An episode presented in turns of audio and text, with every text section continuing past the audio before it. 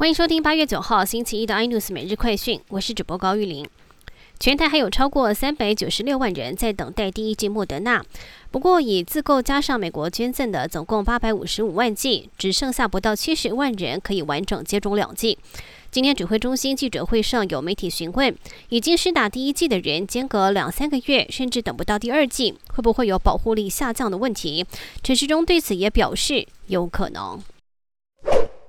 金牌代言是可以解套了吗？先前冬奥羽球男子双打金牌球员王麒麟、李阳两个人因为国营银行正式职员的身份，从事品牌代言可能受限。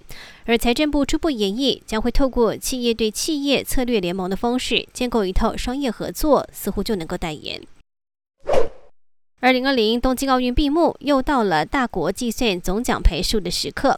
这一次，中国本来还以为有望成为全球第一，不过在赛程最后一天遭美国逆转。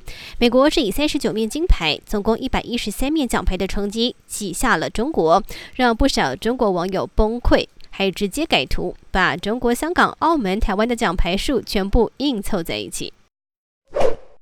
长荣旗下规模最大的超级货柜轮长帆轮，七月二十八号交船，从韩国釜山港扬帆之后，在昨天抵达台湾，近期就会出发前往欧洲。以目前的运价来计算，新轮每趟贡献长荣营收大约是两亿到二点四亿美元。以目前的运价来计算，应该是跑一趟就可以赚一艘轮回来，等于说是一趟就能回本。更多新闻内容，请锁定。有线电视八十八 MOD 五零四 iNews 最正晚报，或上 YouTube 搜寻三零 iNews。感谢台湾最大 Podcast 公司声浪技术支持。你也可以在 Google、Apple、Spotify、KKBox 收听最新 iNews 每日快讯。